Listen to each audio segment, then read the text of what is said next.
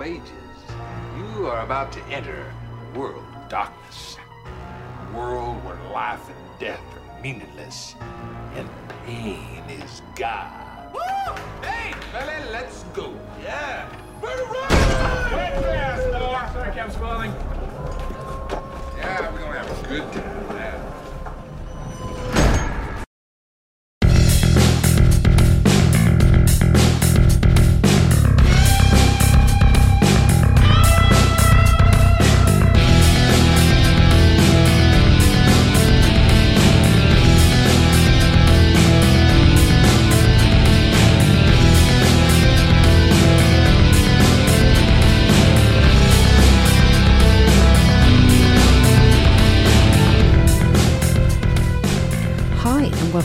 Episode six of Once Upon a Nightmare. I am your host, Lorraine, and I'm here to discuss the horrors of the world, be it fictional or real. This week we are going fictional, but I must admit there is a little bit of a true crime vibe to it. And the film I am going to discuss is A House of a Thousand Corpses. But before I get into that, I want to talk to you about a movie that seems to be making the waves throughout the world, and that is a film called Fried Barry. Fried Barry has won and been nominated for many awards and has even been called a masterpiece by some. And I am lucky enough to have the writer and director of the movie here with me, well, via Zoom, and that is Mr. Ryan Kruger. Um, so here I have me, with me the award-winning indie film director Ryan Kruger of the 2017 short film Fried Barry that is due to become a full-length feature film, or is a full-length feature film. It is a Um, so uh, thanks for speaking to me, and how are you? I'm great. I'm great. How are you? How's things going? Yeah, yeah, really good in uh, these uh, trying times. Um, so I saw the trailer, and um, I must admit it did pique my interest because it was rather different to what I'm used to seeing. So it's quite a distinct style. So how did you come up with such a crazy concept within a short film?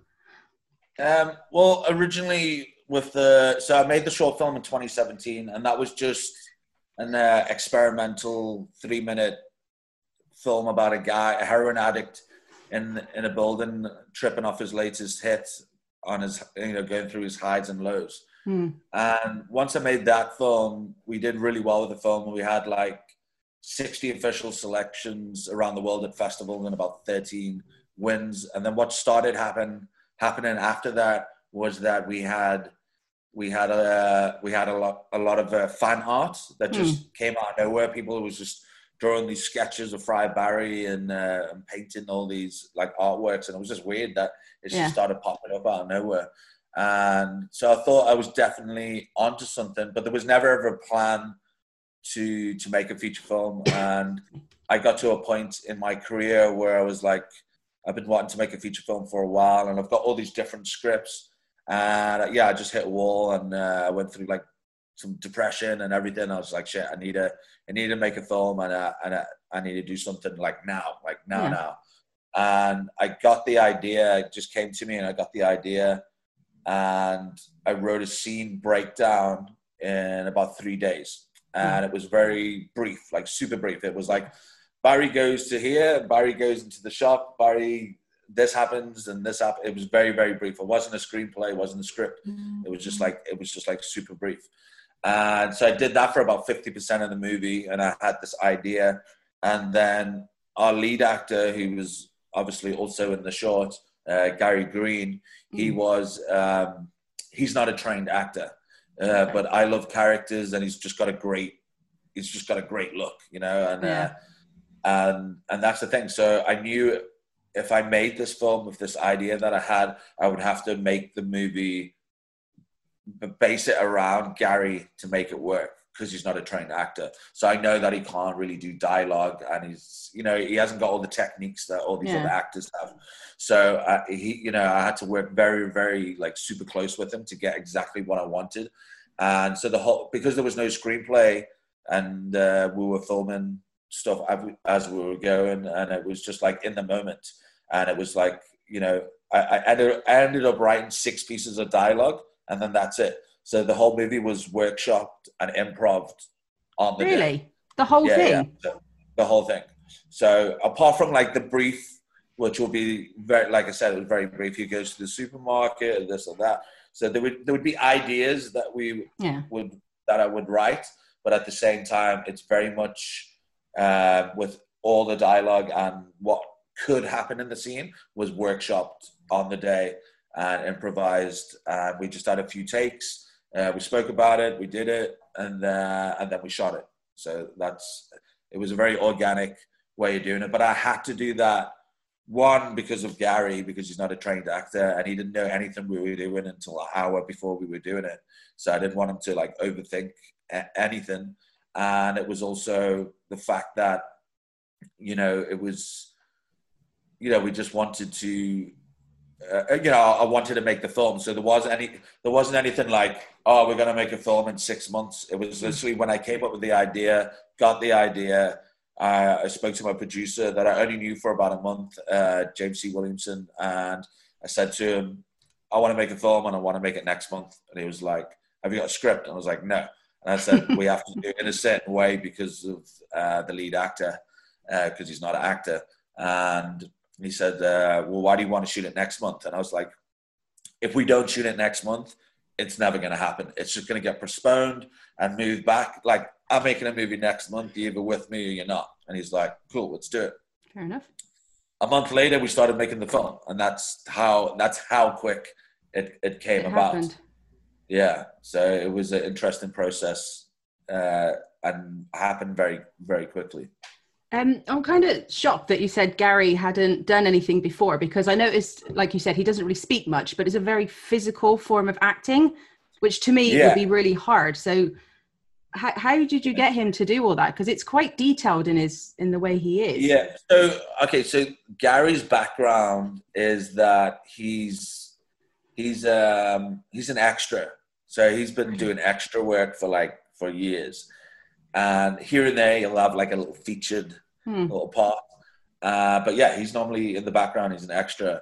Uh, Gary's hobbies is actually he does uh, a shitload of because he's ripped. That guy's like ripped. He's he's I uh, noticed. yeah, yeah, he, yeah. He's like super ripped. So he he's basically his hobby is he does like a, a long distance running, and he, he, he runs like a, like a hell of a lot. So I mean, all these races and uh, these uh, running competitions that he does, like he's like beating like guys in their like twenties and shit. Like he's like he's just he just fucking runs. He's got a lot of energy. Yeah, yeah. So he's he's yeah he's got a yeah he's he's still quite physical. I think because of the all the running and stuff like that. But again, because the role was quite physical as as well and stuff like that. But it's just I had to work. So you know, I gave him some references to look at before we started shooting, and it was also really just working with him super close. And that's why I couldn't tell him anything until we were just about to do it or just about to film, or, else he would overthink it. So Really? I had to I had to work. I've known Gary now for about eleven years, so I know what to say to him. I know Okay. what not to say to him. So I just know how to work with him. So it's yeah, it's, it was just that relationship, but working with them, You know, I mean, like there would there would be some things in the movie that we did that were maybe you know hard to do, and he was all right with it. And then when it was the simple stuff, he wasn't all right with it. Oh, So it was so it was just like that contrast. But I mean, he gave 120 percent every time. He always wanted to do another take, and I think he knew that you know, like for his career wise and stuff, was like this is it. This is his shot, and he's gonna you know he's gonna work 100 percent hard at it, and he did, and he you know he delivered, and he you know he really he really listened to me, and uh, you know I guided him like the whole way. Otherwise, it just it wouldn't it wouldn't have worked. But he you know he's amazing like you watch the movie and he's like he's amazing he's so he's so good uh, in the movie and that's why i said it's just it's the perfect role for Yeah. him Like, this part is for him. Nobody him, else yeah. could do it. Yeah nobody else could do it. Even if i got the best actor in the country it wouldn't be the same. Like this this this character that i made is he's Oh. so good at it because it's it's it's like me directing him and getting exactly what i want. And then it's also a bit of just him you know? So there's a there's there's a bit of everything but everything's like very everything was very controlled um, so it came across exactly how I wanted it, or you know what I mean. So it was it was a process to do it, and it was a challenge. But um, I mean, people, like I said, he worked super hard. He was he was amazing at the role. I couldn't even think of anybody else that would do it. Even on the first day, you know, I said I said, you know, you're gonna act beside a lot of like big South African actors, mm. but you know, don't feel intimidated by it because you know this is your shot. You know, you you are Fried Barry, yeah, and you know, the, you know, you're not here by mistake. You know, you're like you were meant to do this role, and you know, if you listen, if you listen to me carefully, we're going to do this, and I guarantee you, people are going to love you.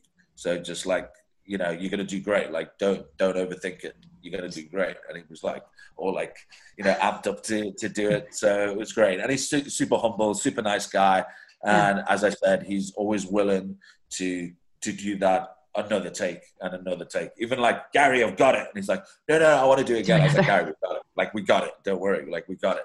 So yeah, so it, it, it was a pleasure uh, to work with him. I do have to ask because when I watch something like this, it does kind of scream cult classic and it is quite shocking. Everybody's saying it. it is because it's very. When I watched, especially when I watched the Carole Baskin, the bit that she went, "Oh no!" to, I did the same yeah. thing. The woman on yeah, the yeah, table, um, and it kind of gives you that shock value, like I suppose you know when Tarantino first come out, or Danny Boyle, or Cronenberg. And would they be someone that you would have been influenced by because it does scream those three to an extent i think. Yeah i mean i love like you know i love david lynch uh love david uh, you know Definitely. i love david cronenberg and uh, john carpenter. I'm like a big 80s kid. Like i love yeah me like, too. 80s, yeah. is the best. Like you can't yeah. like there's nothing wrong with the 80s films. I fucking love them. Yeah me too. So yeah they're, they're definitely my uh, influence influences without a doubt.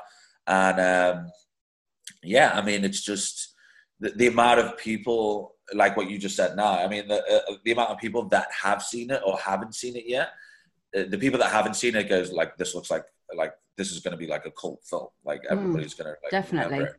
And then the people that has seen it, uh, for example, now it's in Fantaspoa in uh, in in Brazil, and they're like masterpiece, cult classic. and and the amount of people that have said like cult classic now to us is like, look, we're, we're I'm trying to like keep track in my head of just like stats of people saying it, and we, we, there's been about like 50 or 60 people like is keep saying, uh, like, oh, this is a cult, this is going to be a cult classic without a doubt.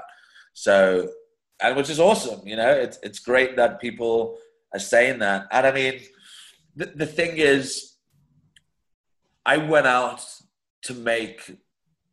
The thing is, I could have made. I've got so many scripts here. I could have made yeah. any of these scripts and and I, oh, I could have made them really good. These other scripts, but some of the scripts that I've got, I know I could have made it really, really well, and it would guarantee still to be a B movie because it would still be it would still be an indie movie. Yeah. But I think that it, if like like I've you know I've got this like post-apocalyptic script, and I know I could have made it amazing, but it can easily get lost in that like B movie market yeah. where it might not surface. Some people might see it, some people might not. Yeah. So at this time, I went through this like depression and this really like bad time, and I needed, you know, at the top of my list was to make a feature film. And then when I got the idea, I, I knew straight away, like, this is the idea. This is the idea that will make a noise and will be like remembered and not go unnoticed because of the, the type of content and the type of mm. like I had to do I had to do something the most creative thing that I've ever done and instead of being restricted to a script of, of these other scripts of these other films that I had and that's why I had to do Fried Barry because I, I, I got to be like super creative and you know be in the spur of the moment and come up with these ideas I mean and it's also like who doesn't want to watch you know, uh, you know, a drug addict that gets abducted by aliens and you know is inside his body and shit like that. But I, I went out to try because normally, like, people make a film and then it becomes like a cult film or you know, a cult classic or whatever. So I wanted to make, I wanted to make a cult film. So I was just like, what are those elements of stuff that I would like to have in this film and have that edginess and grittiness of my style of stuff that that Yeah. that I like doing, and and you know, and then we film. You know, we ended up filming all that, and now all these people saying, you know, uh, it's, it's a cult classic. Uh, it's definitely going to be a cult film. So it's great that I went out because I went out to do that, and Yeah. it looks like it's working. So it's just that recipe, and it's and I think I think filmmakers will, will will get this, but I mean it's it's one of those things where it's a very fine line when shooting a feature film for like a cult style film, where it can go this way or this way, not in a bad way to the left. It's just more like you know if it's if it's shot a certain way or if it's edited a certain way or the certain tone of the film maybe it's it's a bit too over the top where it's like uh, i'm trying to think of an example where you know it can easily fall into like a like a cheaper Yeah, I know sorry, what you not mean. even the right word. It looks like a cheaper audience for, for for the type of film that it is, and it won't gain that that that cult Yeah. status. You know what I mean? So so I mean, there was like one bit where me and my editor we sat there and we edited this whole scene, and it was funny and it was really great, and I was just like, "Fuck, this is funny," but I was like, "It's the wrong tone for the movie."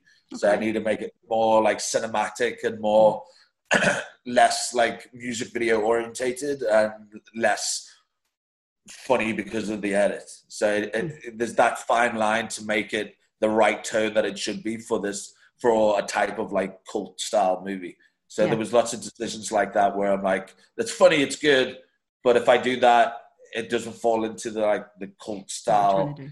sort of film. What I'm trying to do.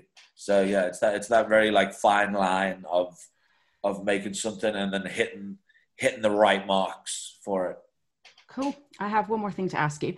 Um, not many people are very familiar with South um, African cinema. I mean, they know like the big ones, Invictus, Hotel Rwanda, and stuff. So, Yeah. what do you think a film like this would do to kind of draw attention to that kind of uh, cinema? Um, we'll put it this way: like South Africa, we don't make movies like Fried Barry here at all. Oh, Like, really? at, Oh, at okay. all, like at all. Like South Africa's quite conservative. Like Okay. they, they are like they're pretty conservative.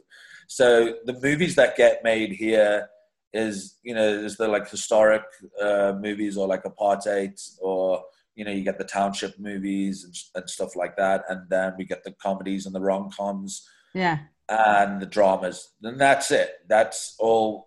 You know, that's that's all all we really do here. I mean, every now and then you'll get Americans coming over producing stuff like Invictus Mm. and stuff. I mean, even District Nine. Yes, it's a South African. Yeah. Uh, it's a South African uh, crew and all that, but it's also American money behind it as well. So, uh, which I loved. It's a, a, a- it's a great movie, but that's you know, there's a. I mean, I, I always think like you know, take that take that American money out of it, and what what would it be? You know, True. what, what would what would it be? But uh, it's a great film, and I absolutely, uh, I think it's a great great film to show off South Africa. So, but yeah, but with Fried Barry, it's the, the, the contents. Like I said, the, South Africa's conservative, so the amount of contents that is in the movie that is quite like striking or like nudity or the whole drug things or the sex or it's just a bit too it's a bit too crazy for South Africa. But what's good about it is that we you know we sent it to uh, Rapid Lion Film Festival in Johannesburg and it could have easily got overlooked and it didn't. And the thing is, Fried Barry is definitely breaking that mold in South African cinema because we don't we don't make. I mean, there's not even a movie that comes close to this type of movie, like at all. So, and and I think people don't make these movies because they think, oh, nobody wants to watch them in South Africa.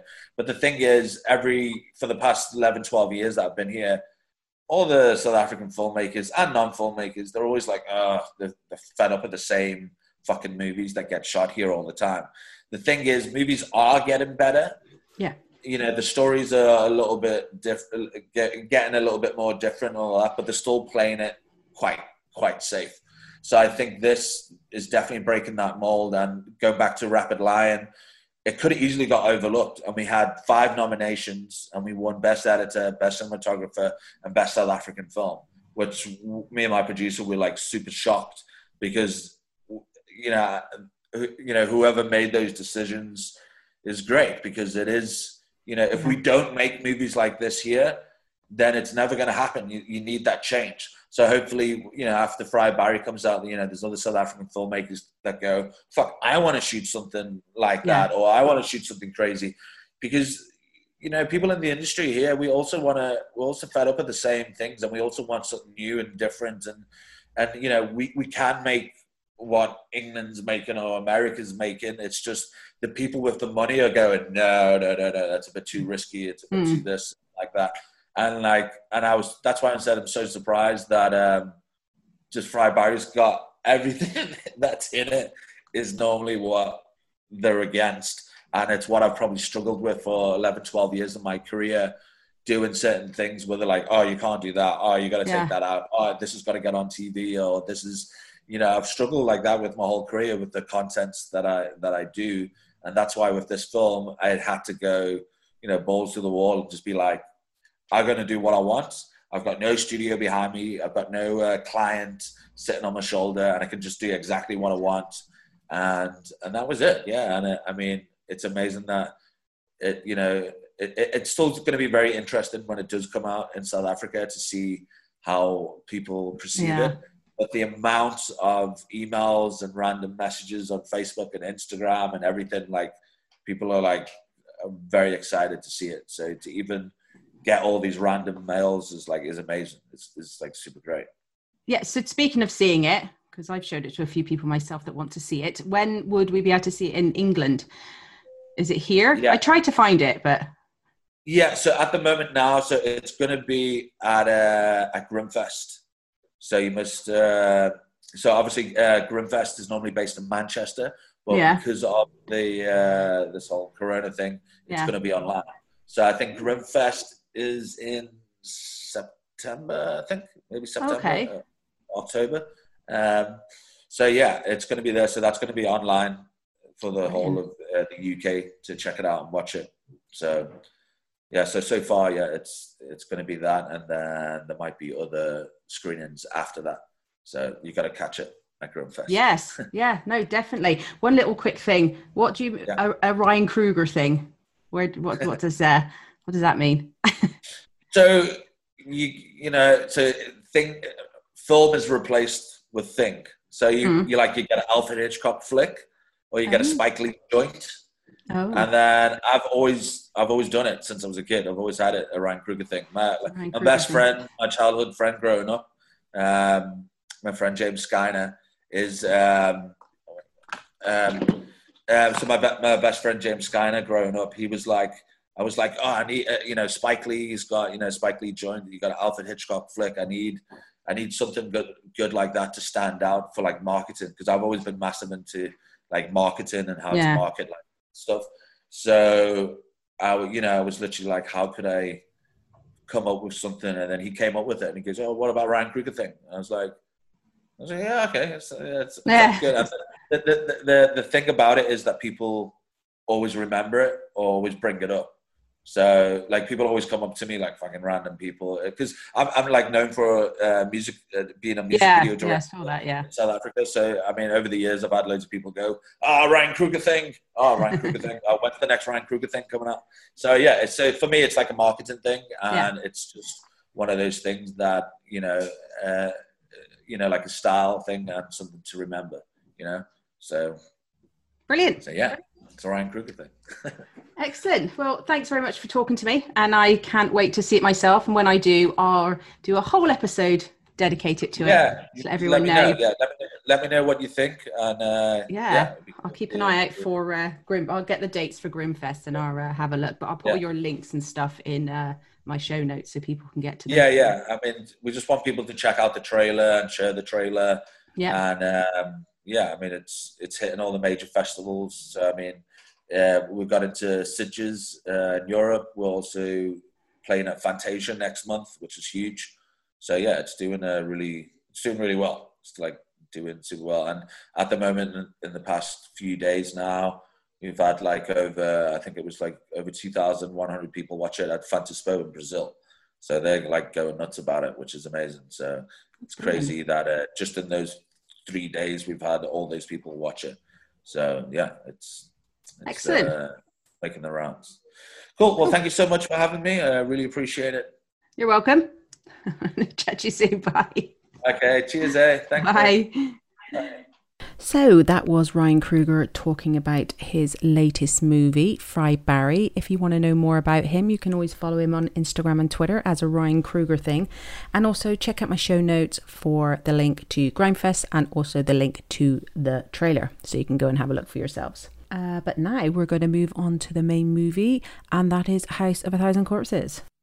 Howdy, folks. You like blood, violence, freaks of nature? On a stormy Halloween night, four young people set out across the back roads of America What's that? It's a hitchhiker. What, should we stop? We can't leave her out here in the rain. in search of a mysterious figure known only as Dr. Satan. You know anything about the legend of Dr. Satan? Yeah, I can show you. Dr. Satan! Ah, Dr. Satan! What they uncovered You ain't seen nothing yet. Is the most horrifying and shocking tale of carnage ever seen. Well, I bet you'd stick your head in the fire if I told you you could see hell. You seen this girl? Yeah, they want to play Nancy Drew with this local legend that people call Dr. Satan. Stupid kids probably got themselves lost. Let's get out of this nut house. The boogeyman is real. And you found him. It's showtime! Don't kill us. From director Rob Zombie comes a journey into hell. This can't be real. This can't be real. This can't be real. House of a Thousand Corpses. Hope you like what you see! Ah! House of a Thousand Corpses was written and directed by heavy metal musician Rob Zombie and released in 2003. It is most definitely an 18 and runs for an hour and 30 minutes. While Zombie had directed many of his own music videos before, this was his first full length feature film. Zombie would then go on to direct The Devil's Rejects and Three from Hell, and these two movies would complete the Firefly family trilogy, with House of a Thousand Corpses, of course, being the first one. Zombie, sticking with horror, also directed uh, 31 and The Lords of Salem, and he did also take on the Halloween franchise by directing two of the movies, and that was back in 2007 and 2009. Um, they were not met with uh, the best reviews. I've heard quite mixed, but some of them weren't very nice, and that could be said as well for the Firefly uh, trilogy. Uh, Zombie himself has said that he got absolutely diabolical reviews, worst movie ever, basically. Um, but here we are talking about it, uh, somewhat 17 years later. I think the zombies films are a kind of love hate thing um, with most people, but one thing you cannot deny is this trilogy does have a strong cult following. Uh, Zombie, like many directors, tend to work with the same actors, and you know, throughout his films, some do tend to appear in multiple films, and that is especially when it comes to his wife, who is the beautiful Sheri Moon Zombie. While this film did come out in 2003, it actually started a bit earlier than that, and that was in late 1999 and early 2000. Universal Studios had actually funded the movie, but after a screen test with Zombie, they asked him could they speak to him outside, which obviously is not a good thing, and they told him that this film could not be released. It wasn't appropriate, and it was too much for them to handle. But the irony of this is, is Universal Studios Hollywood and Universal Orlando Resort, they now actually have this theme tour that is based on the House of a Thousand Corpses. It's um, I think there's mazes there. and You go through tunnels and you experience the murders of the house. I don't know what they do with it, but it sounds really interesting. So I would actually like to check it out if if I ever got to go there. So it must be making them some decent money, even though back in the day they didn't want to know. House of a Thousand Corpses is basically your road trip from hell. I've noticed with American movies, they do tend to take advantage of this particular genre of horror because they have such wide open spaces and it is a great place to use for horror movie settings. And you know because they're so in the middle of nowhere people don't genuinely generally know where they are and people are free to just come and do what they please. And this film is of course no exception So, a little bit about it. On October the 30th, 1977, two couples are writing a book about strange roadside attractions. On their journey, they stop at a gas station, which also happens to be a museum, known as the Museum of Monsters and Madmen. The whole place is run by Captain Spaulding. He is played by the late Sid Haig, who is forever in a scary clown face. After a tour of his very disturbing museum, Spaulding lets the couples know about the legend of Dr. Satan and how the spot where he was hung is quite nearby. Wanting to add this story to their book, they go in search to learn all they can about the local madman. While on their way, they spot a beautiful hitchhiker alone, so they stop to give her a ride. She plays Baby, and she is portrayed by Zombie's wife, Sheri Moon Zombie. She's a little off, to say the least. The girls feel it, but the boys don't seem to mind. And after a tire blowout, Baby offers them help from her home, which is nearby. And basically, after that, all hell breaks loose. The first insight we get into how this family is is through Baby. She is definitely not right when we meet her. And the one thing I will say about Sheri Moon in these films, she does crazy well. She is absolutely terrifying. And while we see her downstairs with one of the guys that she's brought in, saying that her brother is going to go sort the car, there are flashes to Otis, who is her kinder brother, who is played by Bill Moseley, torturing cheerleaders. Five cheerleaders have previously gone missing, and unfortunately, they have landed in this house. So, right, where to start with this film? Firstly, this film is batshit crazy. It's bloody brilliant, and I wish I'd never saw it because every time I watch it, I don't know why I watch it over and over again. It just won't leave my brain. And even when I'm not watching it and I think about it, I get scared and I just have to watch it again. Not many films stick with me like this one, and I think one thing about Rob Zombie, he knows how to get inside your head. Like, I even put some feelers out because I wanted to know what people thought this film, and a couple of people on Twitter and the Instagram got back to me. Um, Tales of Four Seasons says it's one of my all-time faves. It's an uncomfortable watch, but done, but so well done. In House Thousand, uh, Rob Zombie shows his talent in creating horror characters that you can be afraid of, but also love and root for. It's a very hard thing to do, arguably most important when creating legendary characters. At official EFF your review, it sounds like one half of this group absolutely loves this film and the other one hates it. They go on to say it's so rare that a horror film goes this far into depravity and sadism and is still able to make it as entertaining as it is. And I would have to agree with that. This is true. This film really does push it, but still manages to keep you watching, unlike that of a Clockwork Orange, which I had to turn off because I thought that was disgusting. At the Creepy Crap podcast on Instagram, and by this way, by the way, you have to check this guy out. He um he's nuts.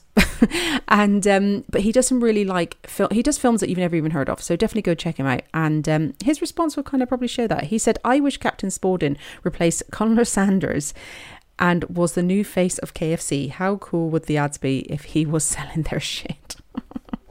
Oh and on a side note my brother-in-law he is a big fan of this and uh, he actually has tattoos of the whole family on his arms I keep saying to him, What is a woman going to do when she's lying next to you in bed and she looks over and Captain Spaulding's face is looking at her? But they are good. They are very well done.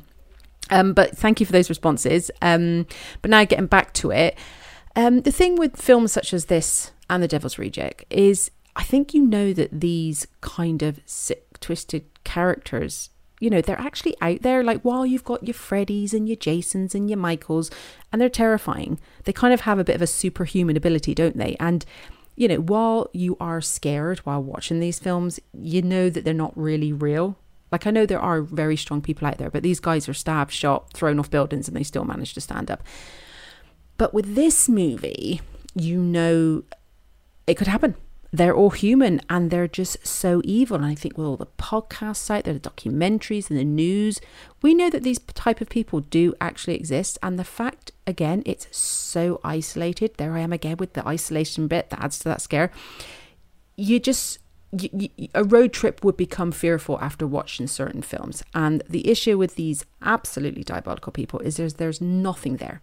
There is not one ounce of compassion. And I think from the offset, we know that we're in for something rather rather out there as it begins with this Dr. Wolfenstein character from what looks like, you know, the kind of like the 90s, 50s horror with like the spooky music, the howling the tales of terror. And then it cuts to Spaulding as a creepy ass clown and he's asking, Do you want blood, violence, freaks of nature? So come on down with this like creepy circus s music in the background. The intro the intro of the credits is terrifying it's hard to know kind of what's going on, but you know it's not good. And this is kind of really the whole film. You do find yourself wondering what is happening from people dressed as giant bunnies and being lowered into some big pit, from a woman being tied up to escape, and then she's thrown into this random cage in a room with people in it, and you have no idea who they are, from this like weird neon S staircase with wall to wall skeletons. I mean, when I say this film was fucked up, it is fucked up. And while Zombie did get some influence from movies such as Badlands and the Texas Chainsaw Massacre, he did also get an idea from a real life murderous family, which some of you may have heard of. They are known as the Bender family, also, known as the Bloody Benders. I have actually heard of this family um, a few years ago, and they terrorized the state of Kansas back in the years of 1869 to around 1972. They too had their own little house of horrors and it was a bed and breakfast, but like the fireflies, they were so welcoming, even to the point that when the Benders had guests, they would sit the host at a particular seat at the table to make it look like they were almost royalty. But under that seat was a trap door, and behind that seat was a curtain. So the daughter would entertain the guest, and then out from the curtain would pop the father and the son, and they would attack the guest, and then his throat would be slit, and they would fall through a trap door, and they would be robbed. That sounds lovely. But with this Firefly family, it would appear that robbery wasn't really a motive. They just basically like torturing and killing people. They'd offer to help them or just take them and certainly take their time in what they did. The Benders kind of were a bit quicker to get it over and done with, but these lot, they liked to take time and pride over their work.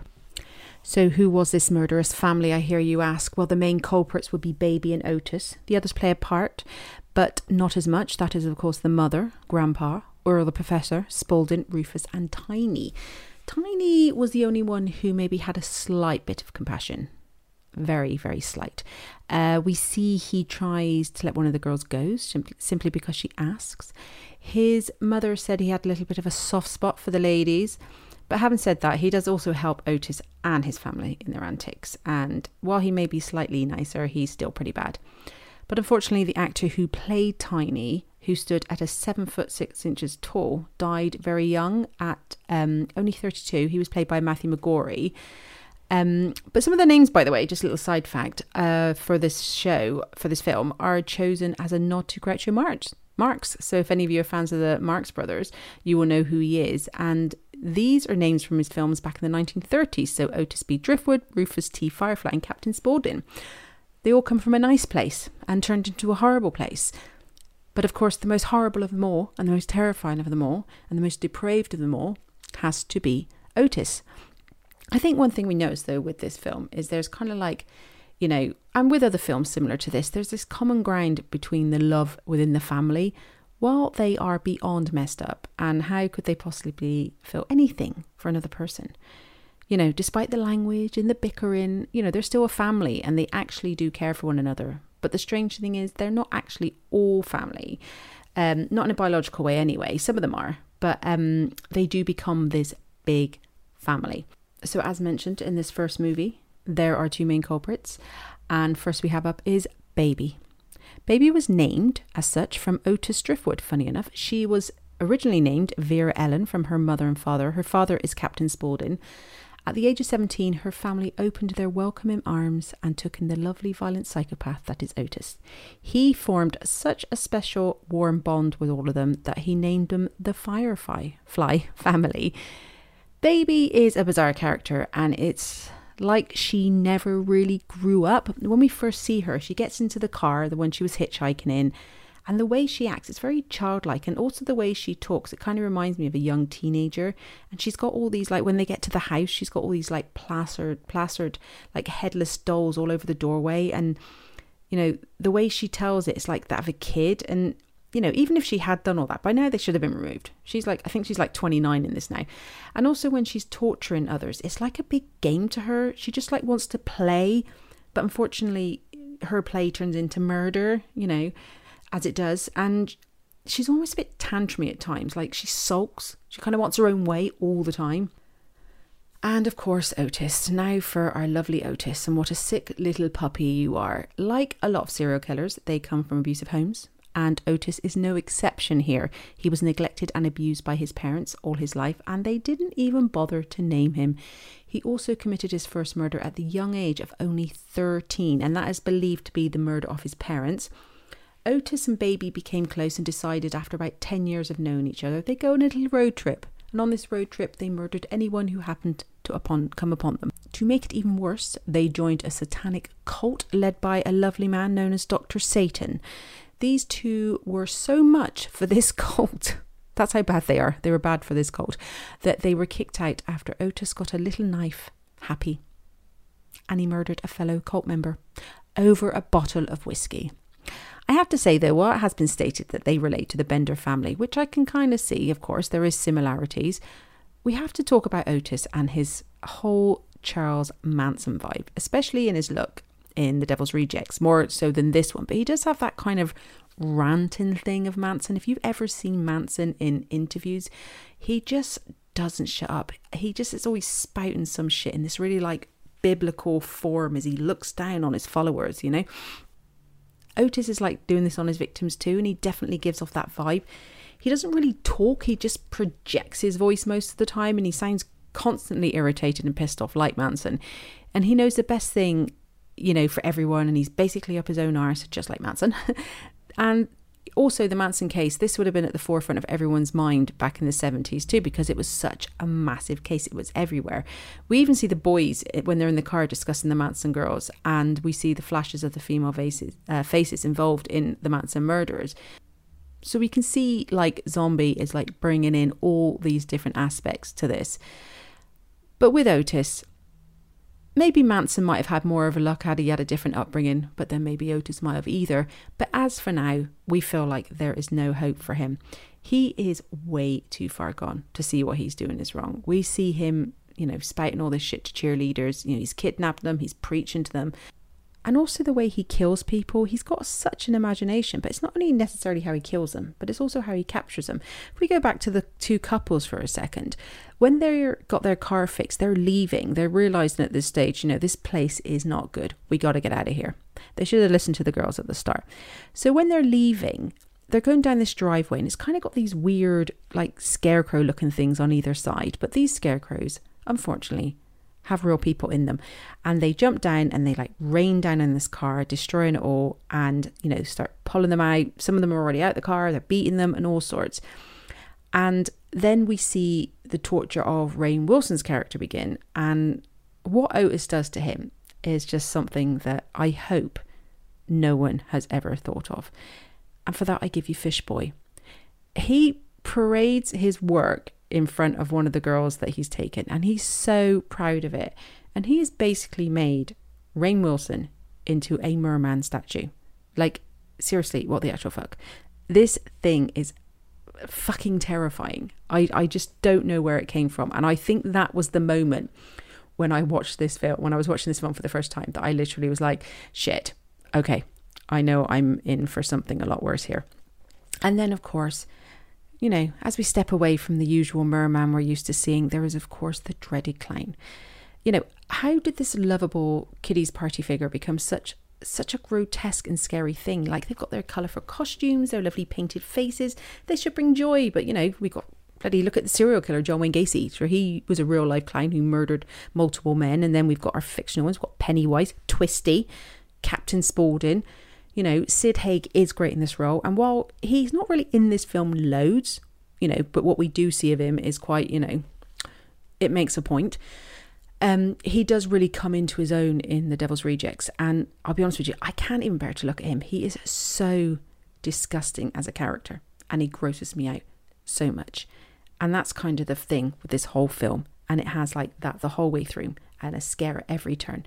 And the house that the Fireflies live in is beyond fucked up you know, what was going on in Zombie's head. I don't know, but I still love it.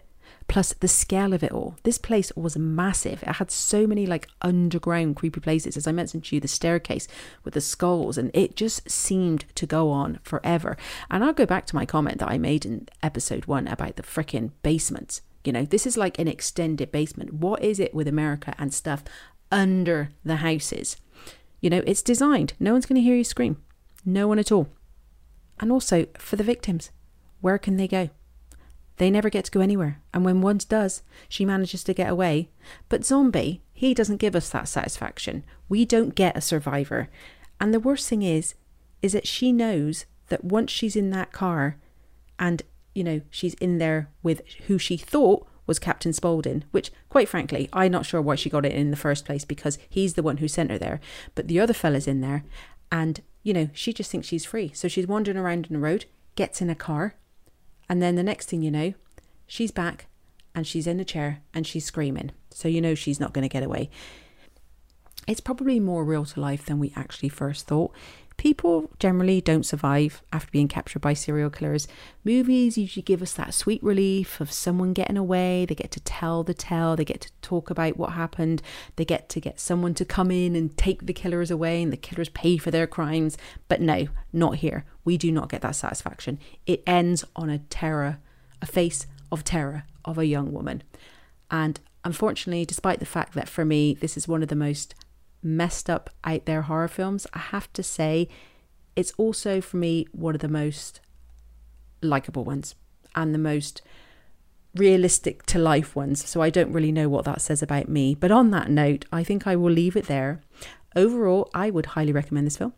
It isn't everyone's cup of tea, and I, you know, I kind of know what a friend I can mention it to and what ones just to stay away from. But I would definitely watch the next one also, which is The Devil's Rejects, as in there we get a really better understanding of the relationship between Spaulding and his daughter Baby. Plus, also, it's just a really good freaking film. And also, while it's not as grotesque, it is scary and it's still terrifying. Um, I haven't yet seen Three from Hell, but I do intend to very soon. And on that note, I will leave you. But before I go, I will leave you with a podcast recommendation. And that podcast is called Ye Olde Crime Podcast. I'm Lindsay Valenti. And I'm Madison Stengel. And we're the hosts of Ye Olde Crime, where we discuss the funny. Hey man, he's a nice guy. And they're like, no, he's disgusting. He has hooves. Strange. There are EVPs of spirits saying, get out in a room where patients committed suicide. And obscure crimes of yesteryear.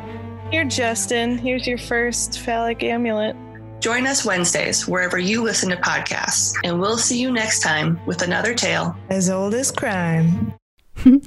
Um, it is hosted by two gals as they discuss the more obscure crimes of yesteryear. These girls know their stuff, so take a wee listen and then go subscribe and listen for more. I will bid you farewell and hope you have enjoyed my horror episode. There will be more to come, but next week's episode is True Crime Tuesday, and I am going to talk about a serial killer who is one of the sickest ones out there, and I feel he is rarely discussed. I have not heard much about him myself. Um, so I thought I'd give him a go, even though I hate everything about him. But on that note, thank you for listening and don't forget to rate and review on iTunes. And you can also find me on Instagram as Once Upon a Nightmare Podcast, as Twitter and Letterboxd as a Nightmare Pod. And you can also email me on Once Upon a Nightmare Pod at gmail.com. So thank you very much for listening again, and I will chat to you all very soon. Bye bye.